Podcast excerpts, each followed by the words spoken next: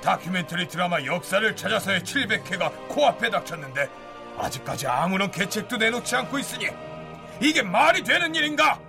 어디 대신들은 입이 있으면 말을 해보라. 주상 전하, 저희가 아무런 계책도 없는 것은 아니옵니다. 뭐, 뭐라? 그게 정말이냐? 어서 말해보아라. 전하, 역사를 찾아서의 700회 본방송 시간에 나갈 스튜디오 토크 콘서트를 준비했사옵니다.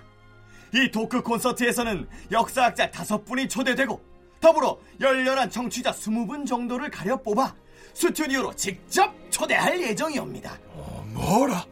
청취자를 직접 스튜디오로 초대한다고? 허허허, 그거 대단하구나. 그래, 어떤 청취자들이 오신다고 했던가? 아, 그게 아직 어떤 분이 오실지는 결정이 안 되었는데. 뭐라?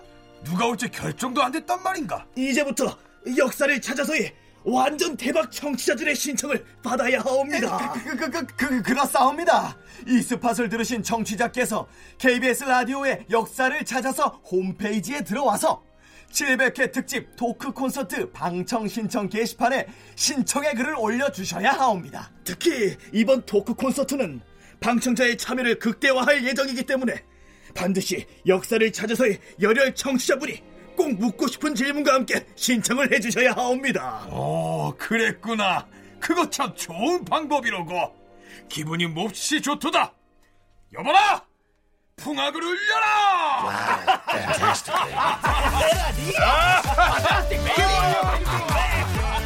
역사를 찾아서 700회 특집. 자세한 내용은 홈페이지를 참고해주세요.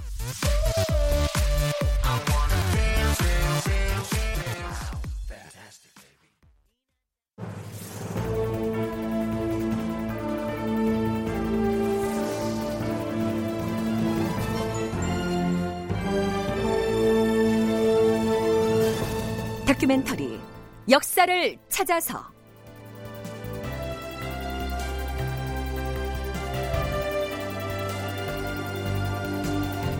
제 694편 조선 팔도에 도적이 창궐하였다. 극본 이상락 연출 정혜진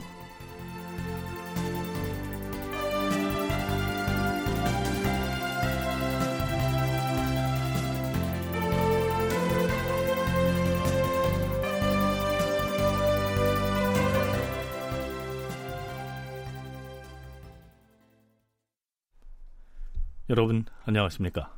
역사를 찾아서의 김석환입니다. 바닷가 모래밭에 군락을 이루고 있는 갈대밭 아시죠? 그 황량한 갈대밭은 언뜻 아무짝에도 쓸모 없어 보입니다만 당시 인근에 살고 있던 황해도 가난한 백성들에게는 생계의 터전이었습니다. 이 갈대를 베어서 말린 다음 삿갓이나 돗자리를 만들어서 팔았던 것이죠.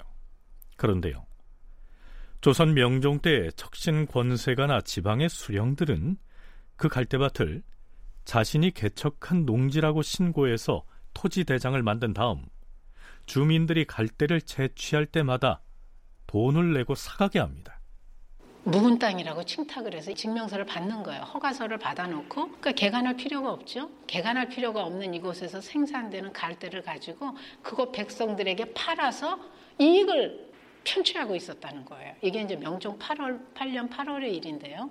특별하게 또 황주나 안악이나 봉산 재령 이 임꺽정의 근거지였잖아요. 이 봉산 같은 데가. 근데 이 땅들은 바다에 인접했고 또 토지가 염분이 많아서 농사를 짓기 어려워요.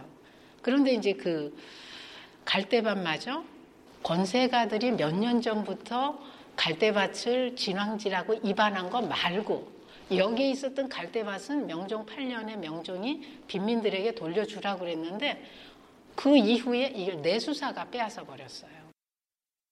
네, 경희대학교 한춘순 교수의 얘기 들어봤습니다. 과한 세금을 매겨서 백성의 재물을 가혹하게 뺏는 것을 한자말로 가렴주구라고 합니다.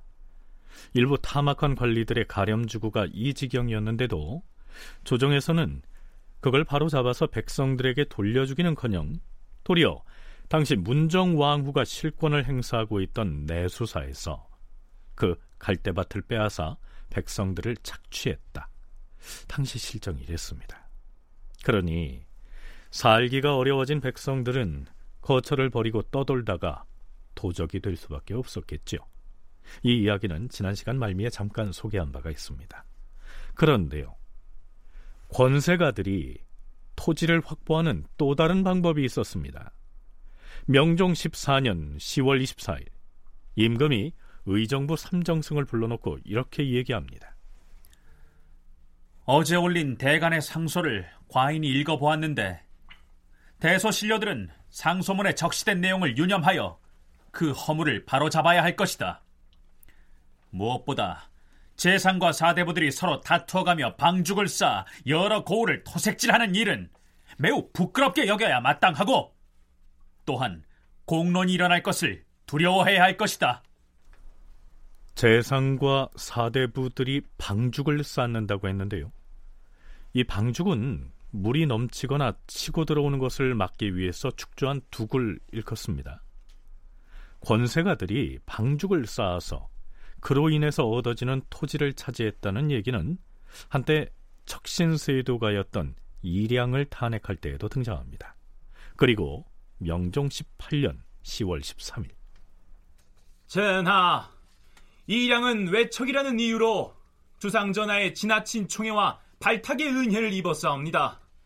그럼에도 스스로 감사할 줄을 모르고 조정을 아예 제 집으로 여기고 매관매직을 일삼았사옵니다. 남이 좋은 토지나 가옥을 가지고 있으면 온갖 계책을 다 써서 취득하기를 꾀하고 법을 무시해가며 제방과 방죽을 쌓아서 그 땅을 떼어받았사옵니다. 얘기가 나온 김에 명종 20년 10월에 황해도 연안부사를 탄핵하는 대간의 상언도 한번 들어보시죠. 주상전하, 연안부사 이숙남은 본래 뇌물을 탐하는 도적 같은 사람으로서 성품도 매우 난폭하옵니다.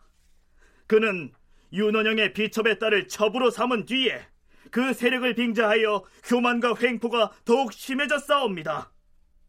한 고을의 곡식을 남김없이 실어다가 백성들의 고열을 짜내서 토지를 만들 계책을 세웠사옵니다. 고을 백성을 전부 징발해서 쌓은 방죽의 길이는 끝이 안 보일 정도였사옵니다. 연안뿐만 아니라 평산과 해주의 경계를 잇는 두 곳에도 방죽을 쌓아 토지를 만들어 싸웁니다. 이 대규모 역사에 동원된 백성들의 원망과 고통이 어떠하였겠사옵니까? 그리하여 연안읍의 한 백성이 그 고통을 이기지 못해 한성부에 찾아와 원통함을 호소하고자 한 일이 있었사오나 이숙남이 이를 알고 미리 잡아들인 다음 극심한 폭행을 가해 죽게 만들었으니 듣는 사람들이 모두 경악하여 싸웁니다. 주상전하, 연안, 평산, 해주 등에 방죽을 쌓아 축조한 토지가 어찌 연안부사 이승남의 것이겠사옵니까? 모두 백성들에게서 나온 것이옵니다. 더구나 지방 수령의 이러한 횡포가 이루어진 곳이 황해도였는데요. 이 황해도는 중국의 사신이 오갈 때 접대를 하는 문제로 다른 지방에 비해서 납부해야 할 공물이나 또 노역의 부담이 과했기 때문에 백성들의 고초가 말이 아니었습니다. 곡물의 인납이나 간납이나 노역 징발 같은 자벽세가 엄청나게 집중적으로 부과됐어요. 왜냐하면 사신이 왕래하는 길이기 때문에 평안도에서 황해도를 거쳐서 오기 때문에요. 전민의 유실이 급속하게 진행되는 원인이 되고 있었어요. 그런데 이제 권세가들의 입장에서는 그들의 친인척들이 그 권력을 얻고 방죽을 쌓아 전지를 만드는 것은 지방관들과 연계해서 불법으로 농민을 징발해서 손쉽게 공역을 완성했고요. 새로운 땅을 만든 것이어서 진전 수세법도 피할 수가 있었어요. 그러니까 무상으로 손 안 대고 코 푼다 뭐 이런 얘기가 있지 않습니까? 아무것도 안 하면서 자신의 그런 어떤 이익을 극대화할 수 있었기 때문에 이제 이런 일들을 자행을 했던 거죠. 한춘순 교수는 이러한 연유로 전민의 유실이 급속하게 진행됐다라고 했는데요. 더 이상 견디지 못하고 농사를 포기한 채 거주지를 이탈해서 유랑하는 농민의 수가 급증했다. 이런 얘기입니다. 진주교대 윤정 교수는 이 시기 재상과 사대부들이 앞다투어서 하천변에 방죽을 쌓아서 전지를 확보하려고 나섰던 데에는 또 다른 이유가 있었다고 이야기합니다. 방죽을 쌓으면 그 물길에 따라서 많은 양의 토지가 새로이 생성되기도 합니다. 예, 언전이라고도 표현하는데 이것들을 개인이 사점하게 되는 결과가 보여지죠. 그러면 토지를 그냥 떼어받는 것이기도 합니다. 특히 이 시기에 16세기에 이런 양상이 더 나타나는 건 수전농법이 굉장히 급격하게 발전하고 있거든요. 태종 때는 이양금지법이나 이렇게 해서 벼도 수전농업이 아닌 경우로 육도로 농사를 짓기도 하는데 이제는 수전농업이 발달을 하니까 이런 언전들의 가치가 상대적으로 훨씬 높은 것일 수 있습니다. 그러니까 정부가 권세가들이 절수를 받으면 금권을 이용해서 혹은 농민을 동원을 해서 언전을 쌓고 거기에 대해서 소유권을 확보하는 형태로 간다면 이 시기 논에서 벼를 재배하는 수전 농법이 본격화하면서 권세가들이 물기를 내기에 용이한 하천변에 방죽을 쌓아서 토지를 조성하기 위해서 경쟁적으로 나섰던 것이다. 이런 얘기입니다. 하지만 일반 양인들은 세금과 노역을 견디지 못하고 유리걸식에 나설 수밖에 없었습니다. 명종 때의 군도, 도적무리가 도처에서 출몰할 수밖에 없었던 또 하나의 이유였던 것이죠.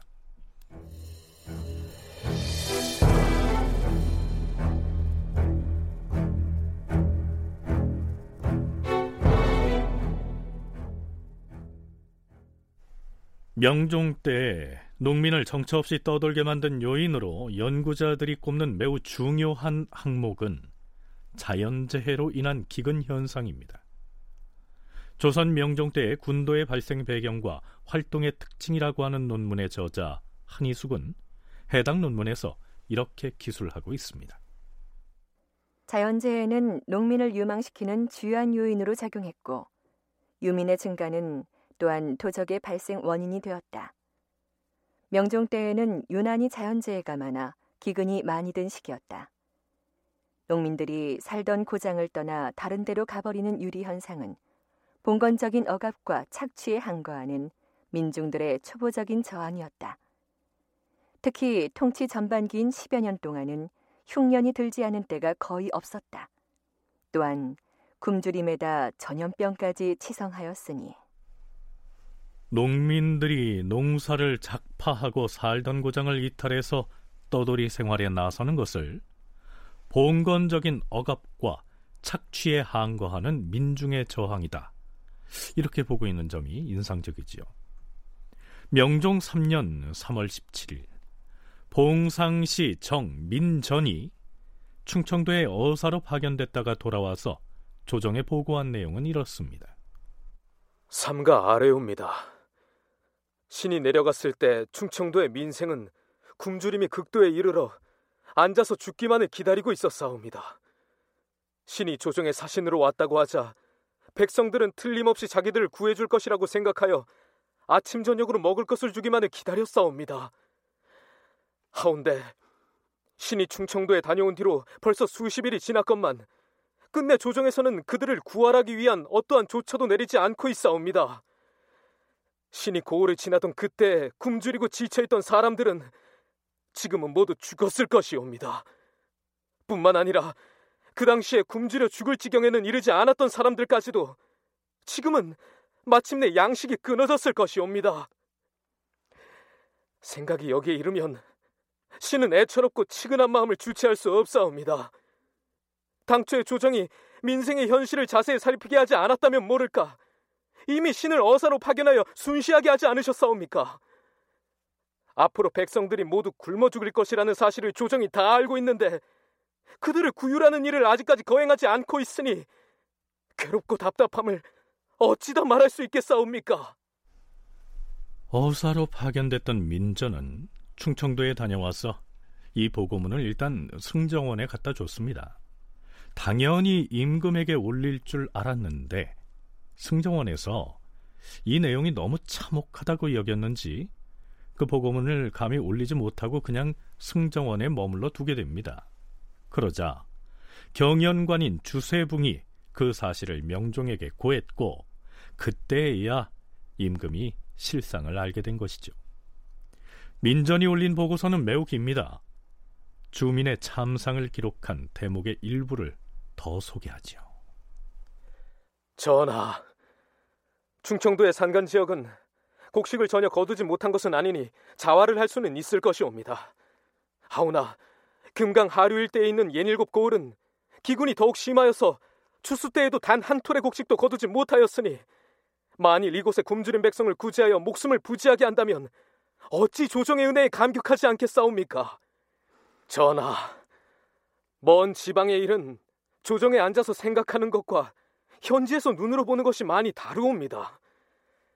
근래 굶주린 민생을 진율하는 일에 대한 조정의 의논을 들어보니 진율청의 규정을 핑계로 충청도 감사에게 편의에 따라 구할하도록 맡겨둔다고 하옵니다. 하오나 신의 소견은 이와 다르옵니다. 지금 현재에서는 단 한 고을도 기아에 허덕이는 자들에 대한 진율을 실제로 시행하는 곳이 없사옵니다. 감사는 이 고을 저 고을을 구석구석 순시하지 못하고 혹은 순시할 때에도 여염집에는 출입을 하지 못하옵니다. 이 때문에 민간의 굶주리는 형편을 다 파악할 수 없사옵니다. 그저 대면대면하게 큰 길을 따라 한번 휙 둘러보고 관아에 돌아가서는 조정에 보고할 문서만 작성할 뿐이옵니다. 이런 따위의 처치로는 굶주린 백성에게 아무런 도움도 줄 수 없사옵니다. 전하, 굶주린 자들의 참혹한 정상을 낱낱이 열거하지 못하는 신의 마음이 참으로 복받치옵니다. 보리가 있기 전에 반드시 곡식을 보내야 하옵니다. 그리하면 이미 굶주림으로 탈진한 사람들을 다 살리진 못하더라도 아직 죽지 않은 목숨은 그런대로 구할 수가 있을 것이옵니다. 자, 이거 어떻습니까? 어사 민전이 명종에게 고하는 말이 절절하지 않습니까? 하지만 이것은 명종실록에 무수히 실려 있는 내용들 중에서 충청도의 한 사례에 불과합니다. 그런데요, 물론 자연재해에 의한 기근이 계속되고 재상이나 사대부나 지방 수령 등이 탐학을 부리고 하는 것들을 농민이 유리하는 요인으로 꼽을 수도 있겠지만 제도의 변화에 의한 요인 또한 무시할 수 없었습니다. 윤정 교수의 얘기를 들어볼 텐데요. 여러분, 과전법이란 말 들어보셨지요? 국가에서는 문무 관료에게 경제적 기반을 보장하기 위해 현직에 있는 관리나 퇴직한 관리 및 대기 발령자들에게 토지를 나누어 지급하였는데 이것을 과전이라고 하였다. 이 과전은 세습할 수 있었는데 과전법은 농민도 배려하였다. 즉, 농민은 토지 분급의 대상에서는 제외되었으나 경작지에 대한 소유권은 토지를 황폐하지 않는 한도 안에서 보장되었다. 관리가 되면 국가에서 받아야 될 돈을 어, 토지의 형태로 받는 거기 때문에 이 토지라는 것은 농사가 돼야 되니까 지배층은 어쨌든 농민들의 최소한의 재생산 기반은 안정시켜야 자신들이 수조권을 유지할 수 있는 그런 농민 지배 질서를 인정하고 있었다. 그런데 이러한 제도가 조선이 건국되면서 과전법으로 정리가 됐는데 고려시대에 비해서 굉장히 약화된 형태로 이루어집니다. 그런데 이러한 전주정객제적 질서는 소위 말하는 성종 때 관에서 계속 어, 그 전주와 농민 간의 갈등 관계가 커지고 어, 그 전주의 성격에 따라서도 농민들 간의 불평등이 늘어나고 뭐 자연재해에 따라서도 워낙 가변수가 강하니까 이것을 개혁하는 차원에서 성종대 관수관급제 어, 정부가 나서서 받아주는 형태의 것이 되고 나니까 자, 윤정 교수의 설명이었습니다. 이걸 아주 쉽게 설명하자면요. 과전법이 시행될 때에는 국가에서 관리들에게 봉급을 줘야 하지 않겠습니까? 이 봉급 대신에 일정한 면적의 토지에 대해서 세금을 거둘 수 있는 권리, 즉 수조권을 제공했던 겁니다. 물론 직접 땅을 경작하는 사람은 농민이죠. 그런데 자연재해로 농사를 망치게 돼서 농민이 어려움에 처하게 된다면 어떻게 될까요? 땅 주인으로서는 농민이 농사를 작파하고 떠나버리게 되면 자신이 수조권을 안정적으로 행사할 수가 없으니까 자신의 창고와 또 재산을 풀어서 농민을 구휼했겠죠.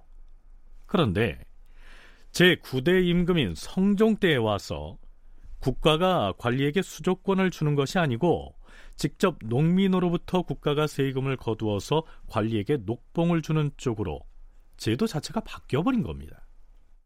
기존의 전조를 받아내기 위해서는 어, 자연재해가 일어나면 일정하게 권세가 권세가까지는 아니더라도 수조권자가 돈을 풀거나 해서 농민들의 재생산 기반을 땅에 잡아두기 위해서 유지시켜줘야 되는 측면이 있는데 이제는 그런 양상이 없어지니까 자기네들은 돈으로 받을 거니까 농민들이 유리하더라도 자기 돈을 발곡해서 굳이 이들을 구제할 필요들이 상대적으로 많아지지 않으니까 이 책임이 농민지 보호라는 측면이 없어져 가고 있는 거죠.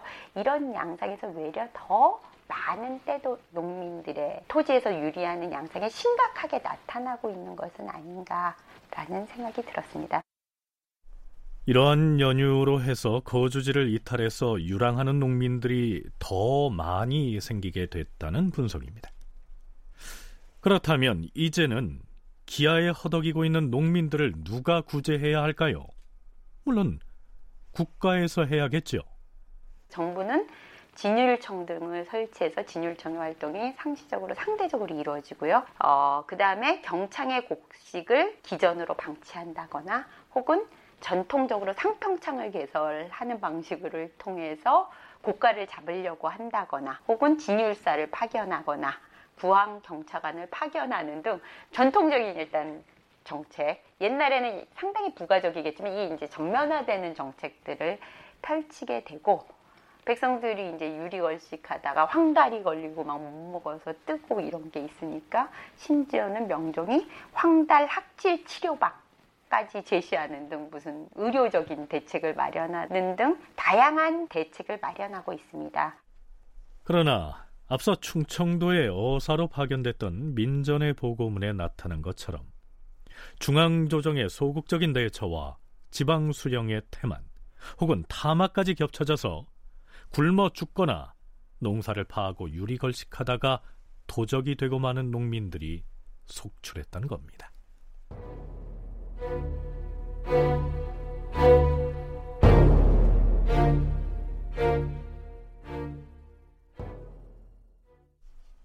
자연재해로 인한 기근 현상과 관련해서 한 가지 더 짚어보겠습니다. 중종 2년 4월 지난번에 재변이 수차례 일어나더니 어제는 또 우박이 내렸다. 하늘에서 재변을 내리는 것에 어찌 연유가 없겠는가? 정사가 잘못되고 사람들이 원망하는 것은 그 잘못이 나에게 있는 것이니 내가 매우 두려워하는 바이다. 경들은 각각 나의 잘못한 일을 말하라.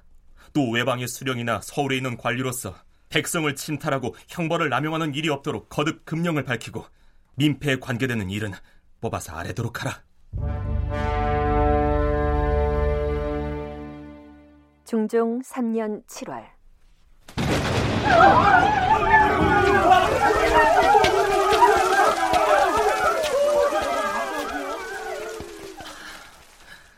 지금이 한여름인데 우박이 쏟아지는 재변이 일어났으니 아마도 과인이 인심을 잃은 탓이리라. 백성들 사이에 원통한 일이 어찌 없겠는가. 과인의 잘못으로 인심이 흉흉하니 이런 까닭으로 하늘에 재변이 나타났을 터이다. 중종 5년 6월. 무어라! 평안도 평양 숙천 순환에 우박이 내렸다 했는가? 그 크기가 탄한 것 같고 작은 것은 세알만해서 표이삭이 태반이나 손상되었다 했는가? 아 이런 온열의 우박이라니!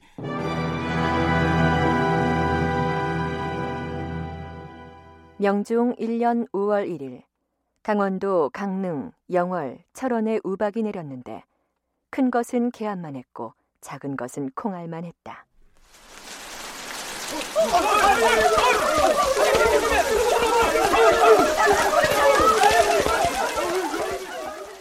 명종 2년 4월 22일 황해도 신천 강령에 우박이 내렸다. 강원도 흡곡에도 우박이 내리고 북풍이 불어서 나무가 꺾이고 잎이 떨어졌으며 들판에 벼와 삼이 모두 쓰러져 버렸다. 평안도 자산 박천에도 우박이 내렸는데 크기가 새알만 하였다. 네, 중종실록과 또 명종실록에서 우박 관련 기사를 무작위로 몇 곡지 뽑아서 소개했습니다. 조선 건국 이래 태조 때부터 제9대 성종 때에 이르기까지 이 비슷한 내용들을 찾아서 집계해 봤습니다. 즉, 서기 1392년부터 1494년에 걸친 100여 년 사이에 수록된 우박 관련 기사를 찾아본 건데요. 326회가 실려 있었습니다. 그런데요. 중종과 명종 재위 기간인 60여 년 동안은 무려 865회나 우박이 내린 것으로 나타나고 있습니다. 앞서 소개했듯이 여름철에도 굵은 우박이 쏟아져서 농작물을 해친 것으로 나타나고 있고요. 벼락이 떨어졌다는 기사도 중종 때와 명종 때 압도적으로 많습니다. 그래서 여러 연구자들은 이 기간에 자연재해로 인해서 오랫동안 기근이 계속된 것을 두고 전 지구적인 이상기후 때문이라고 진단하기도 합니다.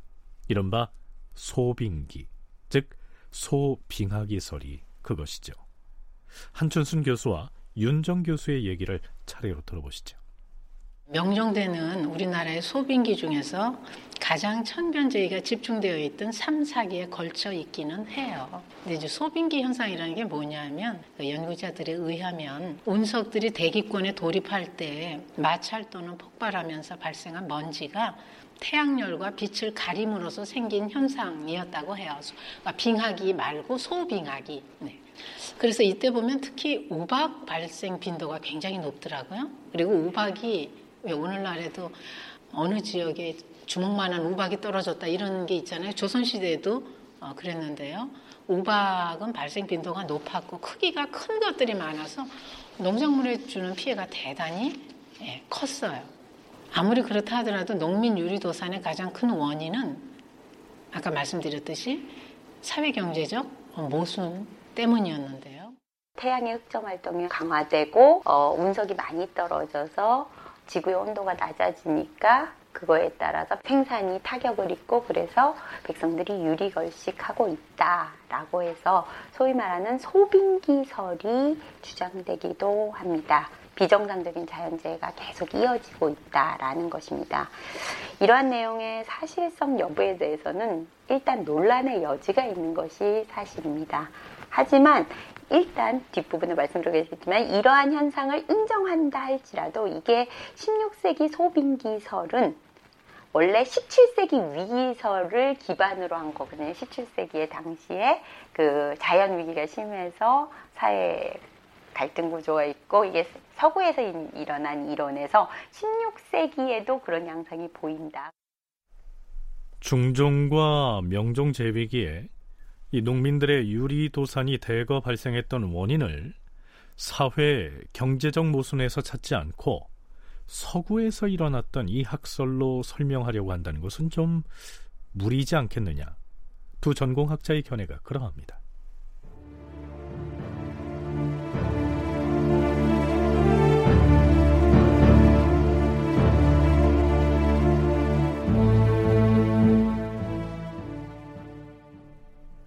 자, 이제부터는 장시 얘기를 해볼까요?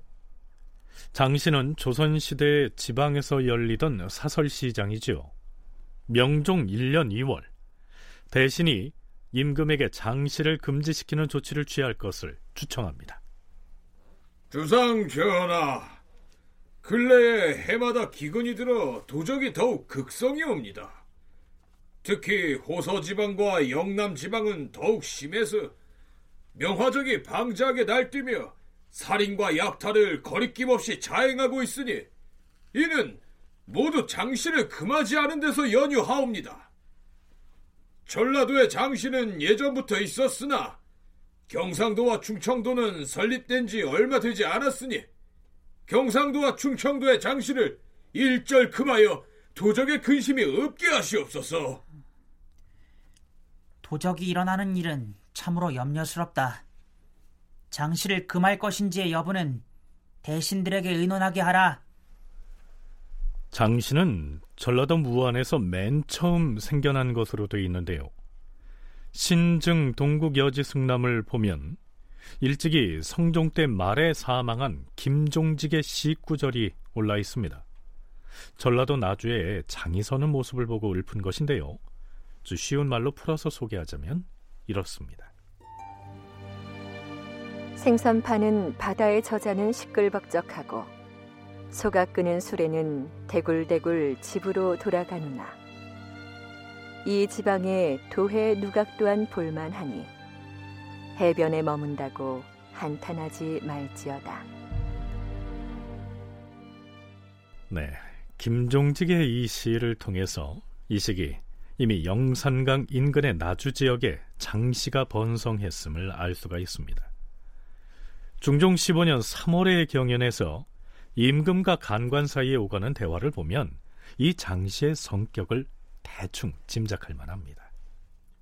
전하, 장씨는 근년부터 생기기 시작했사옵니다.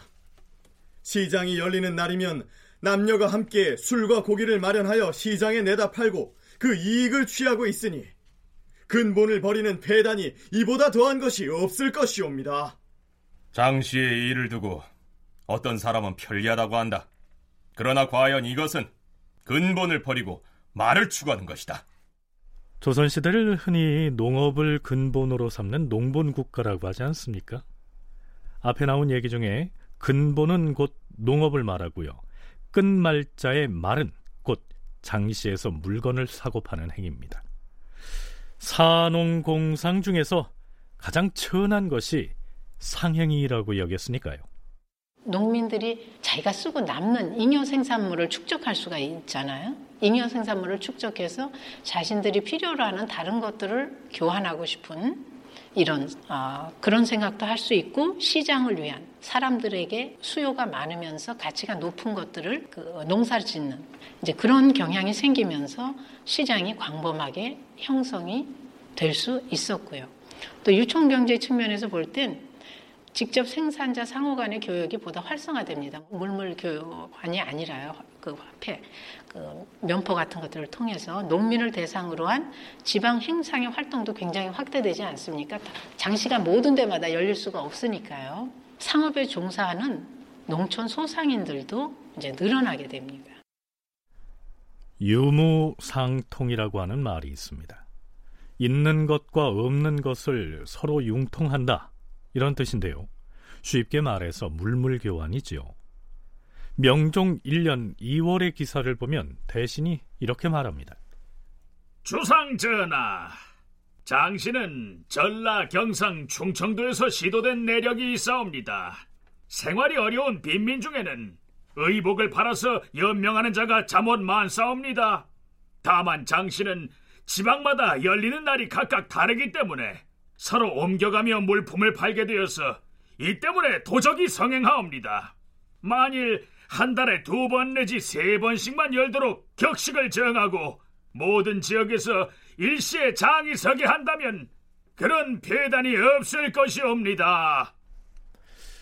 자, 이렇듯 장씨는 기근에 허덕이고 있는 빈민들에게는 생계를 유지하게 만드는 빈민구제, 즉 구휼의 성격도 지녔던 것인데요. 그런데 왜 국가에서는 바로 이 장씨가 도적의 소굴이 된다고 해서 없애거나 혹은 일시에 장이 서게 해서 여기저기 돌아다니지 못하게 해야 한다고 목소리를 높이고 있는 것일까요? 흉년이 들어서 기근에 몰린 농민들이 모여서 조금씩 조금씩 모여서 서로 이렇게 필요한 것들을 팔고 사면서 이게 출연한 것이기 때문에 기본적으로는 구휼의 성격을 띠고 있었어요. 먹고 살 수, 생계를 유지할 수 있게 된다는 측면에서 그런데 또 다른 한편으로는 도적들이 작물을 파는 곳으로서 이용을 했기 때문에 그 도적이 흥행하는 이유가 된다고 해서 성종 때부터 그 설치를 반대하는 의견이 있기는 했어요. 그러나 이제 당시 당노자들은 장씨가 도적을 발전시키는 주요 원인이 된다고 파악은 하고 있었는데요. 이 물산이 모여드는 곳이 바로 장시기 때문에 작물을 효과적으로 처리할 수 있는 장소로 이용되고 있었기 때문이죠. 근데 조정의 부정적인 인식에도 장씨는 명종대 이르러서 더욱 발전하게 되고요. 한춘순 교수는 도적들이 몰려다니면서 훔친 물품, 즉 장물을 처분하는 장소로서 장시가 이용되기 때문에 국가에서는 장시를 없애거나 규제하려고 하는 것이다. 이런 견해인데요. 윤정 교수의 견해는 좀 다릅니다. 삼남 지방을 중심으로 장시가 급속히 확산되면서 토지에서 유리된 농민들은 그럼 이렇게 유무상통이 이루어지는 공간이란 게 자기네들이 이제 세금을 못 내서 도망친 것도 빌어먹고 살 수 있거나 할 수 있는 공간이 되는 거죠. 장마당에 나가서. 이러니까 백성들이 장시, 장시에 몰려들게 되고 이게 무례배들하고 굉장히 예, 유사합니다. 그래서 한 푼 줍시오고 어, 이렇게 또 정부의 입장에서 보면 이렇게 해서 먹고 살 수가 있으니까 국어를 할 수 있으니까 농민들이 더 유리하게 된다라는 입장들을 띄게 됩니다. 이 때문에 정부에서는 이 장시 때문에 농민들이 더 세금을 안 내고 도망치고 있다. 그래서 장문을 금지하자. 네, 이 장시를 다른 말로 마당 장자에 문문자를 써서 장문이라고 했습니다. 그러니까 국가에서 장시를 규제하거나 없애려고 하는 것은 도둑질한 작물을 거래하기 때문이 아니고 먹고 살기 힘든 삼남 지방의 농민들이 거주지를 이탈해서 장이 열리는 곳마다 휩쓸려 다니다가 불황배가 되고 혹은 도적이 되는 것을 우려했기 때문이다. 이런 얘기입니다. 실제로 명종 1년 2월 20일의 기사를 보면 당시에 원상이었던 이연적이 명종에게 이렇게 말하고 있습니다. 전하, 도적의 흥함이 요즘보다 더 심한 적은 없었사옵니다. 충청도 감사가 보고해온 바에 의하면 강도의 수가 200명에 이른다고 하고 경상도 역시 그렇사옵니다. 또한 예로부터 전라도에서는 농사를 업으로 하는 자는 줄어들고 장사를 업으로 하는 자가 많아져서 장시에 의지하며 생활을 영위하고 있사옵니다. 지방 수령 중에서 식견이 있는 수령은 장시를 금지하는 것이 온당한 줄 알고 있사오나 무식한 수령은 그것이 금지해야 할 일인지의 여부도 잘 모르고 있사옵니다. 이미 설치된 장시가 그리 많지 않은데도 백성 가운데 농업을 버리고 상업을 따른 자가 다수를 차지하고 있사옵니다. 장시에서 서로 이윤을 놓고 다투게 되자 완악함과 포악함이 더욱 심해지고 있사오며 이로 인하여 도적들이 서로 결합하여 집단적으로 약탈을 자행하고 있사옵니다. 전하, 장시를 금지하면 도적을 없앨 수 있을 것이옵니다. 그동안 경상도에서는 토지가 비옥하여 백성들이 모두 농업에 힘썼는데 장씨가 선 뒤로부터는 그 폐단이 전라도와 다를 바 없게 되었사옵니다. 신은 경상도에서 생장하여서 그 폐단을 자세히 알고 있기 때문에 감히 하려는 것이옵니다. 네, 군도 도적무리의 활동이 성했던 데에는 이 장씨도 큰 영향을 미쳤음을 알 수 있습니다.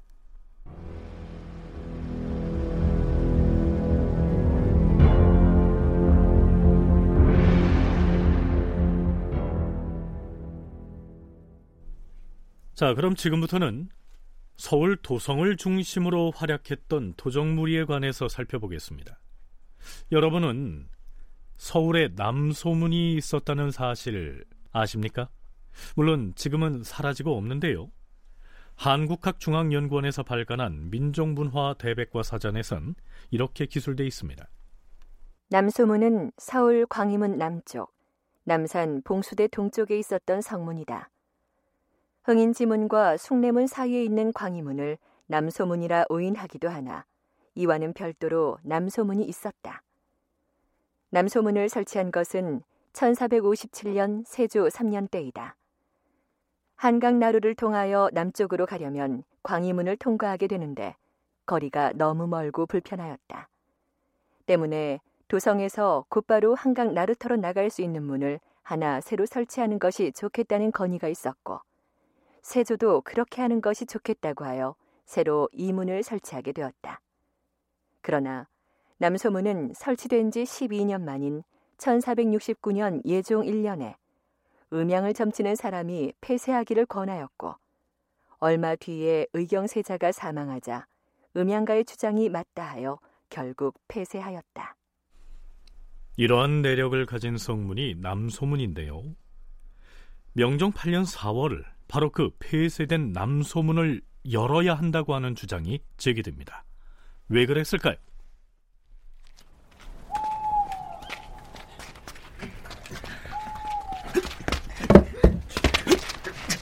네 형들은 누구냐? 도적이다! 도적이 담을 넘어서 성 안으로 들어갔다! 저놈 잡아라!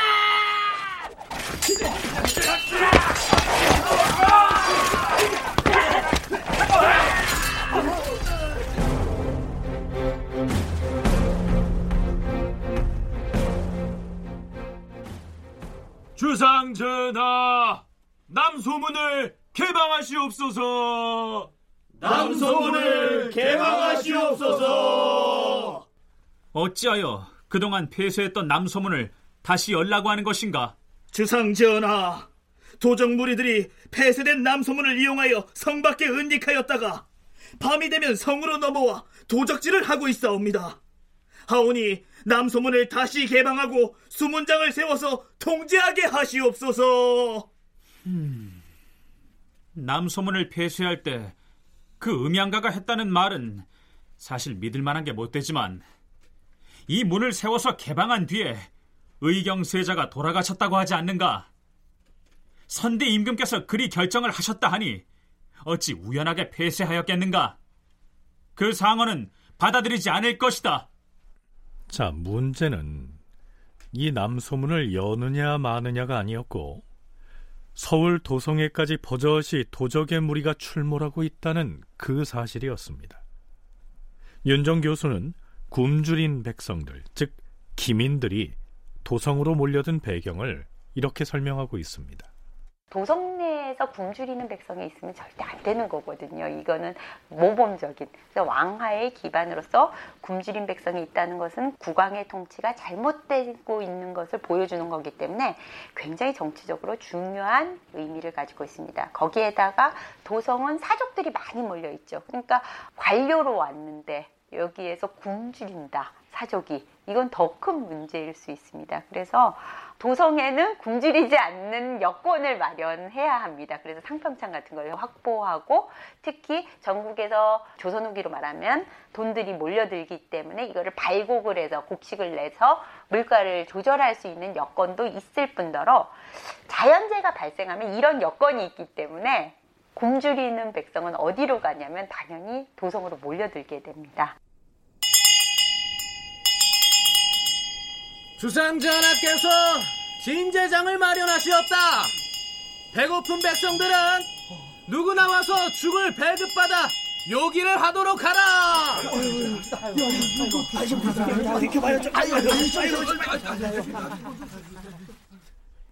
여러분 진제라고 하는 말 들어보셨습니까? 기근으로 굶주리고 있는 백성들을 구제하기 위해서 도성의 저작거리에 솥을 걸어놓고 죽을 쏘어서 배급하던 것을 일컫습니다. 그러니까 농사 짓는 일을 파하고 유랑에 나선 경기도나 황해도의 사람들이 급한 대로 배고픔을 해결하기 위해선 일단 한양 도성으로 가보자 해서 몰려들었겠죠. 잘하면 대립을 세우고자 하는 사람을 만나서 품을 팔 수도 있을 테니까요. 얼마 전에 영화로도 제작됐습니다만 이 대립이라고 하는 것은 국가에서 하는 공사에 부역 나갈 일이 있거나 혹은 군역을 수행해야 하는 사람이 돈을 주고 자기 대신 그 공역을 수행하게 하는 것을 일컫습니다. 아무래도 굶주림에 지쳐서 떠도는 사람이 대립 등의 일거리를 찾자면 뭐 어찌됐든 일단 도성으로 가야 했을 것이고요. 도성은 군역과 요역의 수요가 가장 많습니다. 그러니까 그 왕실을 지키기도 하고 수리하기도 하고 그러니까 전국에서 선상으로 올라오기도 하고 근데 이것이 16세기에 대립이 이루어지니까 그때 임금 노동자까지는 아니지만 대립을 세우는 사람들이 오기도 하고 그러면 그 중간에 문제가 되면 고용도 되고 이럴 수 있는 군역과 요역의 수요 같은 경우도 많습니다. 그러니까 어, 군인 인구들이 계속 유입되는 거죠. 이거에 대해서 정부는 이들이 굶주리지 않기 위해서 진제장 같은 경우는 경기와 도성에 설치합니다. 그러니까 진율청도 활동을 하고 이렇게 되니까 여기에 몰려드는 인구들이 많으니까 만약 적절하게 구제가 안 되면 도적으로 전화할 수 있는 양상이 굉장히 많습니다. 그래서 어, 황해도와 이 근방이 상대적으로 어, 도적의 활동이 많아 보이는 여건이 있다고 보입니다. 이렇게 서울로 모여들다 보니 도적무리의 약탈 행위는 더욱 심해지고 이들의 활약은 지방과 서울을 오가면서 계속됩니다. 전하, 근래 도둑이 들끓지 않는 곳이 없사옵니다. 서울에 출몰했던 도적대가 경기도의 장단에 집결한 뒤 더욱 포악해져서 대낮에 무리를 지어 공공연히 재물을 약탈하고 아리따운 처녀는 지방까지 쫓아 들어가서 색출해 잡아가는데도 감히 거역하지 못하는 실정이옵니다. 장단뿐만 아니라 마전, 적성, 우봉 등지의 백성들이 모두 그 치매를 입고 있사옵니다. 주상전하, 한시바삐 이 도적들을 체포할 대책을 서두르지 않을 수 없사옵니다. 하운데 이들 지역의 수령들은 모두 조상의 음덕으로 관직을 받은 사람들인지라 도적 무리가 지방의 관사에까지 들어가서 유속하는 것을 뻔히 알면서도 모른 채 방관하고 있사옵니다. 도적을 물리치려면 지금 이 시기가 매우 중대하옵니다. 전하, 이들 지역의 수령을 즉각 교체하시옵소서. 이 네 개읍의 수령은 특별히 재능과 지혜가 있고 일에 숙달한 무신을 골라 보내어서 기필코 도적무리를 잡도록 하시옵소서.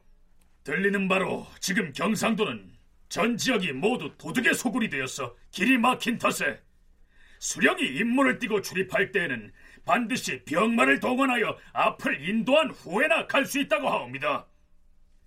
조정의 중심과 더불어 좋은 방책을 널리 강구하여 특별히 조처하여서 도적무리를 잡도록 하시옵소서.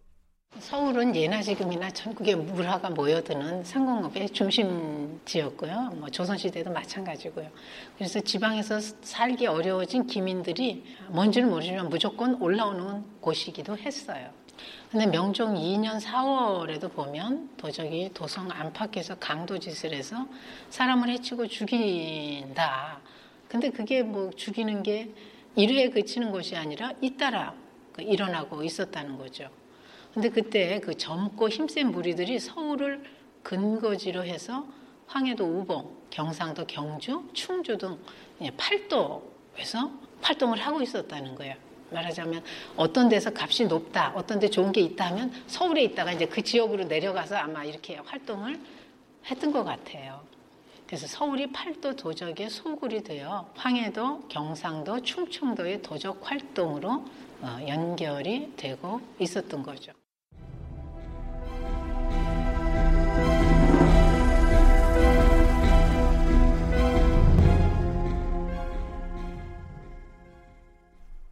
그러나 마땅한 근절책을 세우지 못하고 있는 사이 도성 안팎에 출몰한 도적들의 행동은 갈수록 흉포화합니다.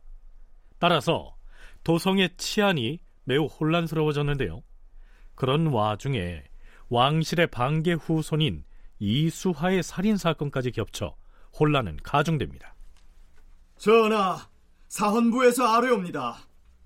대저 포도대장의 임무가 무엇이옵니까? 도성 안팎의 도적들을 막아내는 일을 전담하고 있사온데 근래에는 해이한 버릇이 습성화되어서 조금도 살피지 않고 있사옵니다. 이번에 남소문 들머리에서 이수아가 무례배들을 거느린 채 창녀를 끼고 멋대로 행동하다가 중임이 군사 이균을 찔러 죽였사옵고 또한 전이감 입구에서는 도적이 거리낌 없이 죄 없는 사람을 죽였사옵니다. 도성에서 하루 동안에 두 사람이 갑자기 살해를 당하였으니 일이 매우 참혹하옵니다. 주상 전하, 국가에서 좌우 포도대장을 둔 목적은 장차 어디에 쓰려는 것이옵니까? 평시에는 외람대의 군주를 거느리고 뽐이나 내고 돌아다니다가 살인 사건이 발생했을 때에는 무슨 일이 일어났는지조차도 모르고 있으니 이 또한 국가의 기강이 해이해졌다는 증거이옵니다.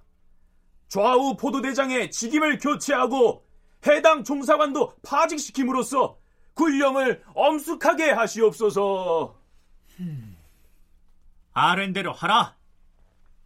이러는 와중에 또 성균관의 유생이 도둑 잡는 군인을 구타하고 감금한 사건까지 벌어집니다. 포도대장의 보고가 이러합니다. 주상 전하, 요즘 들으니 장단에서 온 도적의 잔당이 성 안으로 들어왔다기에 신이 특별히 군인을 잠복시켜 싸웁니다. 지난밤 성균관 뒤편에 잠복해 있던 우리 군사가 소가죽을 훔쳐가는 자를 생포하여 싸운데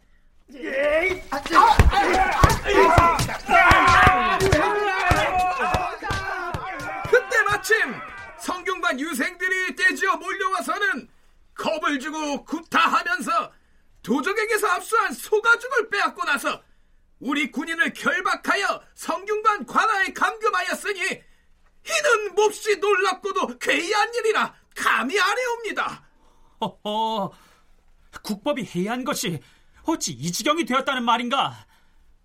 도적 잡는 군인을 구타하고 결박하기까지 하였으니 이는 결코 가벼이 넘길 수 없는 일이다. 그 유생들을 모두 포박하여 즉시 의금부에 하옥하고 철저히 추문하여 치죄하라. 이런 가운데 다시 경상도 예천에서 급보가 올라옵니다. 전하, 경상도 예천 지방에 사나운 무렵의 50여인이 작당하여 한마을에 운거하였고 그들의 위협에 굴복하여 따르는 자가 무려 100여인이나 된다 하옵니다. 또한 이웃 고을 사대부 서자로서 애비의 첩을 상피 붓거나 형의 첩을 훔치거나 하는 죄를 짓고서 몸을 피해 떠돌던 자들이 그 무례배들과 한 동아리가 되었다 하옵니다. 또한 그들은 다른 지역에 모질고 교활한 자들과 결탁하여 세력을 서로 규합하고 있으니 사태가 어떻게 될지 측량할 수가 없사옵니다. 지금 민가를 약탈하고 수령을 위협하는데도 감히 어쩌지 못하고 있으니 지금 이 때를 놓치고 방치한다면은 나중에는 이들 무리가 엄청나게 불어나서 도모하기가 어려워질 것이옵니다. 그럼 어찌해야 한다는 말인가? 경찰관이라도 파견하여 그 무례배들을 잡아야 하지 않겠는가? 만약 경찰관을 파견하여 잡게 한다면은 형편이 매우 절박해질 것이고 소요도 더욱 심해질 것이옵니다. 서울에서 사람을 보내지 아니하면 그자들을 응징할 계책이 없지 않겠는가? 전하, 무력으로 응징하는 것은 계책이 아니옵니다. 차라리 예천군 현지에서 재주와 지혜가 뛰어난 사람을 뽑아서 완급을 조정하여 그들을 구슬려서 뉘우치게 하는 편이 나을 것이옵니다. 합천군수 이윤탕은 무예가 있고 지혜로우니 예천군수 권용과 서로 바꾸어 근무하도록 하되 도적의 행패가 가라앉을 때까지는 식구들을 데려가지 말게 하시옵소서. 경상도 감사와 병마사에게 글을 내려서 이러한 뜻을 비밀리에 처리하게 하시옵소서. 그리하라. 경상도는 더 재밌어요. 경상도 관아가 화재가 발생해서 도적들이 불을 내서 관아가 모두 불타는 그 대참사까지 일어났고요. 경주길이 수년 동안 막혔다는 얘기가 나올 정도였다고 합니다. 그리고 선비의 고장, 양반의 고향인 예천에서도 무례배들이 작당을 해서 아주 한 마을에 둥지를 틀고 운거를 했다는 거예요. 경기도의 장단과 적성에 도적의 무리들이 치성하였는데 관군이 제압하지 못하여 백주에 공공연하게 살인과 약탈을 자행하였으므로 백성들이 불안에 떨었다. 바로 이런 상황에서 임꺽정이 본격적으로 활동을 개시한 겁니다. 다큐멘터리 역사를 찾아서 다음 주 이 시간에 계속하겠습니다.